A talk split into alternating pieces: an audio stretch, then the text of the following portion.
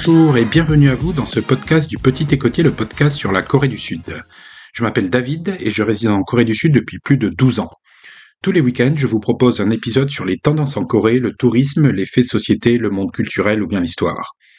Si la Corée vous intéresse pour la visiter, ou bien pour y vivre ou étudier, ou tout simplement parce que vous êtes curieux, alors ce podcast est fait pour vous. Ce podcast, il se déguste comme un club sandwich dans le TGV ou un samga kimbap dans un GS25 comme on dit ici. On ne peut pas s'arrêter tellement c'est bon.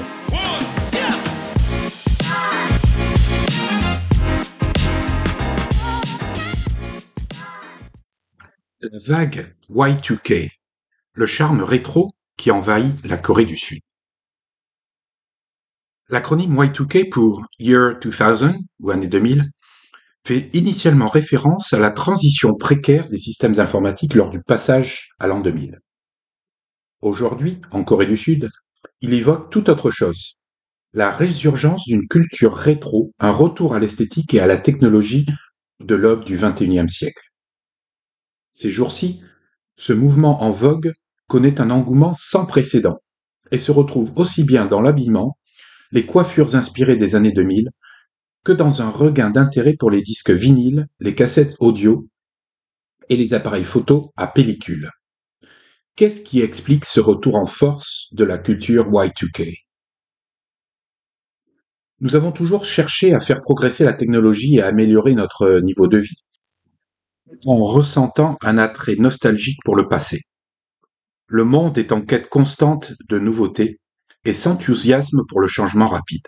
Cependant, nous aspirons aujourd'hui à découvrir et à expérimenter une époque où la société était plus détendue et moins trépidante qu'aujourd'hui. En effet, ce retour en force de la culture Y2K reflète également une volonté de ralentir face à une société hyper connectée et en constante accélération. Le retour aux platines vinyles, aux cassettes audio et aux appareils photo à pellicule représente une pause bienvenue, une occasion de se reconnecter à des objets tangibles et à des processus plus lents et plus délibérés. Il s'agit d'une forme de résistance à la consommation instantanée et souvent éphémère que permettent les technologies numériques.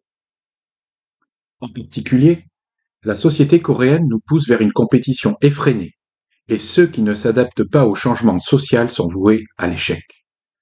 C'est d'ailleurs l'une des raisons pour lesquelles le taux de suicide est plus élevé en Corée que dans les autres pays de l'OCDE. La nostalgie joue un rôle clé dans la résurgence de la culture Y2K comme l'a montré le succès des séries s'adressant aux nostalgiques des années 88-94, Undap Ara 1988-1994. En effet, pour de nombreux Coréens, cette période évoque des souvenirs de jeunesse et de découverte. Dans un monde où le progrès technologique est incessant et parfois écrasant, le retour aux objets du passé offre une certaine forme de réconfort et de stabilité. Le phénomène rétro est universel, bien que chaque pays ait sa propre interprétation de cette tendance. En Corée du Sud, l'expression actuelle de la culture rétro est fortement influencée par la mode Y2K. Prenez par exemple le groupe de K-pop New Jeans, qui a su capturer l'essence de la culture Y2K et a connu un succès fulgurant malgré son lancement récent en 2023. Les clips vidéo, qui semblent tout droit sortis des années 2000, ont touché le public en ravivant la nostalgie d'une époque révolue. Ils ont réussi à offrir une pause salvatrice dans un monde numérique en perpétuel mouvement. Sa démarche, résolument tournée vers le passé, évoque une époque où, malgré certaines maladresses, la vie était intense et passionnante, résonnant avec la jeunesse que chacun garde en mémoire. Avec l'émergence de New Jeans, et malgré la qualité exceptionnelle des objectifs de nos smartphones, nombre d'entre nous se tournent vers les appareils photo argentiques et les pellicules. Ce phénomène souligne notre besoin d'anticipation et de ralentissement. Il y a 20 ans, prendre une photo impliquait d'attendre le développement de la pellicule pour découvrir le résultat quelques jours plus tard. Aujourd'hui, avec un iPhone 14 Pro, vous obtenez instantanément le résultat, ne laissant plus place à l'excitation ni au temps d'attente. Le regain d'intérêt pour l'appareil photo argentique témoigne du besoin de notre société de ralentir le rythme. Enfin, l'engouement pour la mode et les coiffures des années 2000 est également révélateur. Il témoigne d'un désir de renouer avec des esthétiques plus audacieuses et expérimentales, en rupture avec les tendances plus minimalistes et uniformes des dernières années. Cette mode, souvent associée à une période de libération et de créativité, offre un moyen d'expression personnelle et d'individualisation.